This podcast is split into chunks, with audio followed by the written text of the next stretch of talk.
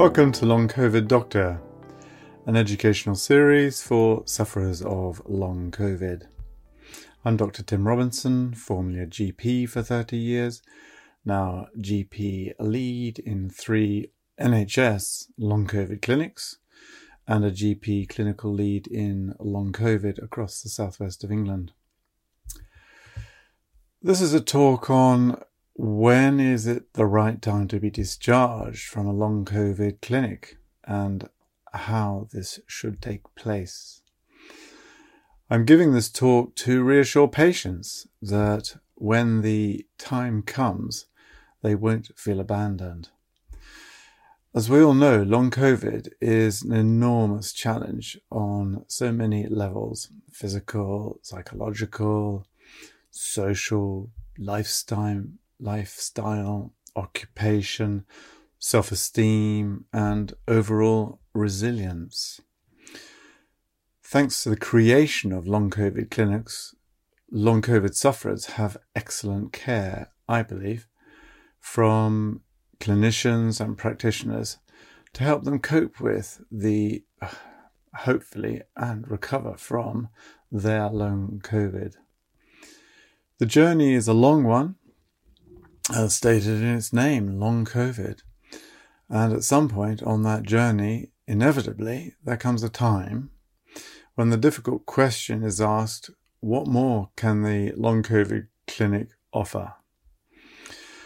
To understand and address this question, we need to go back to the beginning.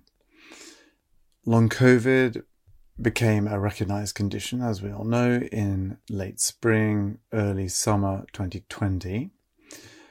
Long COVID clinics were created nationally later that year. Their objective is to assess, confirm the diagnosis, and validate the condition. Through multidiscipline teamwork, each patient is offered an individualized selection of advice, strategies, rehabilitation pathways, bespoke care for each specific symptom, and their overall long COVID recovery. Through the long COVID journey, the patient is made to feel cared for, listened to, and believed, we hope. The design of the service is such that patients are buddied and partnered with a health professional. Patients feel cared for and massively reassured during this scary illness that they've been unlucky enough to develop.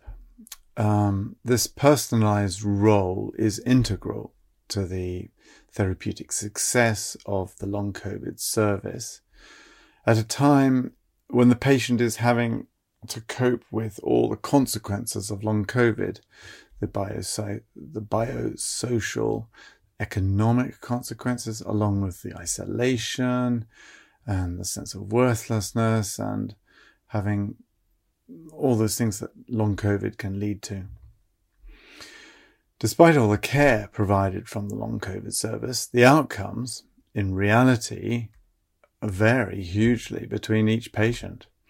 Some patients make a full recovery and life returns to normal. They're the lucky ones. Some patients make a full recovery, but their symptom or symptoms relapse when they feel when they're under stress or they have an unrelated viral illness. Some patients, long COVID symptoms relapse and remit forever, perhaps because they're, they're always overdoing it in some way, or perhaps for no reason at all. And fin- finally, there are some patients who never fully recover. Those patients whose energy continues to be less than before they had COVID, leading to fatigue and, and, and a whole variety of other symptoms, long COVID symptoms they may have.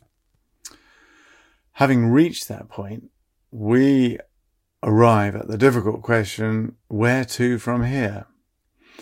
As there is no clear cut moment when we can state that a recovery has been made, it's difficult to know how the case should be managed, sort of like going forward. There comes a point when our patient has put into action all the tools and strategies that they've been taught in the long COVID clinic, have learnt to live with the constraints and limitations that they may still have with their long COVID. Um, they've made the necessary adaptations and accepted the reality of their residual long COVID. And so at that point, it's fair to say that the long COVID clinic has offered all it can offer. And it's reasonable at that point to ask, what do we do? Do we keep buddying, partnering with the long COVID patients for the rest of their days? Probably not. Or do we abruptly sever all links, immediately discharge our long COVID patients? Probably not. Or do we come to a mutually agreed decision made between the patient and clinic healthcare professional to dormant the case? Um, but with the option for the patient to be able to reconnect, reconnect, recontact, and maybe re-engage if needed. That's probably what's going to happen, isn't it? Yes. Um, and so, as I said, we're left with their choice. You know, keep the patient on forever, immediately sever, or dormant the case. I mean, of course, the of those three options, clearly the latter option is the obvious solution. The patient initiated follow up, otherwise known as or abbreviated to the PIFU. Um, it's less of a mouthful.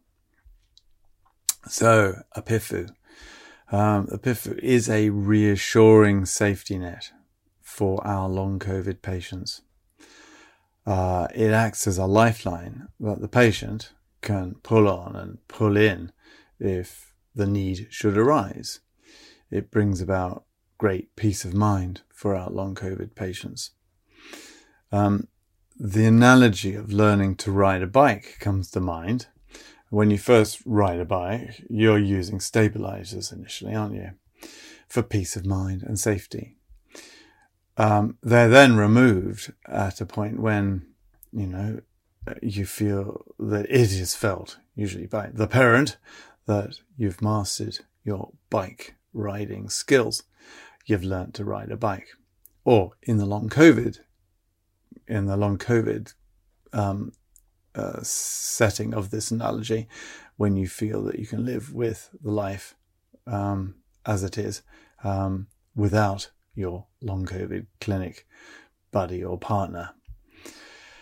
Um, so the patient, the, the key to a successful patient initiated follow up, a PIFU, therefore is one that is mutually agreed.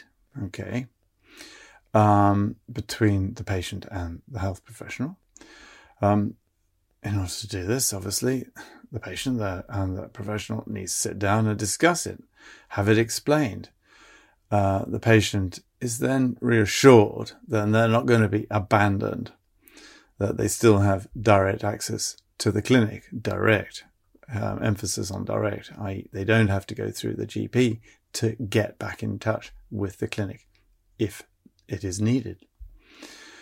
Um, the PIFU remains valid for an appropriate duration, usually three or six months. I mean, various clinics um, clinics vary. Some are three, th- some are six months. Often it's a case of, if you like, again, like I've said, that mutual decision between the practitioner and the and the and the, and the patient to decide upon what's right for that patient. If the patient has not needed any further contact with the within the sort of the six month PIFU window, it's assumed that the patient is coping uh, with all the potential residual effects of long COVID, or they've recovered. And at that, that point, it's re- reasonable for the clinic to be discharging that patient from the long COVID service. If, however, the long COVID patient at a later date um, needs further assistance, but the PIFU has expired, the patient can reasonably ask the GP at that point to be referred back to the long COVID service.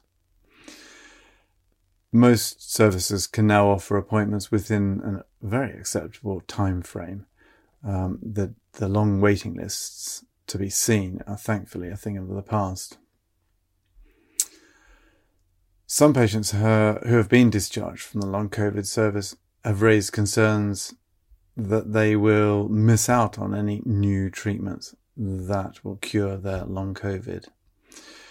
This concern is, of course, um, entirely reasonable, but probably unfounded, because as we know, for you know over the last few years now, a single treatment, a miracle cure for long COVID, is highly unlikely.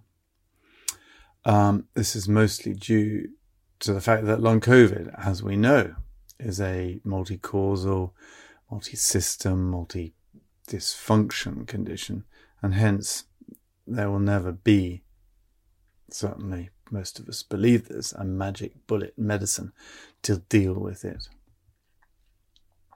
If, however, this is totally wrong, and there is a magic bullet uh, that was safe and evidence based and truly effective, uh, this would most likely be widely broadcast uh, on the news, certainly across the social media, it would certainly be highlighted on the NHS long COVID recovery website. I'm sure you know this, the yourcovidrecovery.com website. So there we are.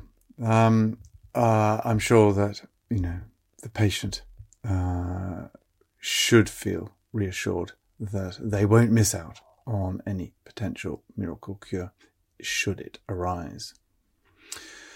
And so, that concludes this brief talk on discharge from a long COVID clinic. Um, and so, in summary, you know, discharge and follow up, uh, discharge patient initiated follow up, PIFU, it's not an easy topic. Um, concerns that patients may have are entirely reasonable and entirely understandable no one wants to feel abandoned. A successful PIFU is one that is negotiated between the patient and health professional. So, as I've said, the patient won't feel abandoned.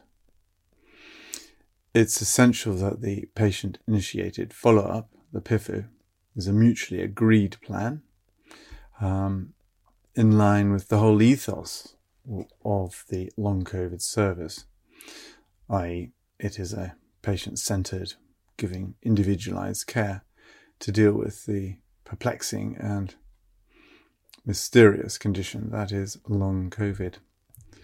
So there it is. I hope that's been helpful to you. So, in the meantime, I wish you well. I wish you well in your long COVID recovery.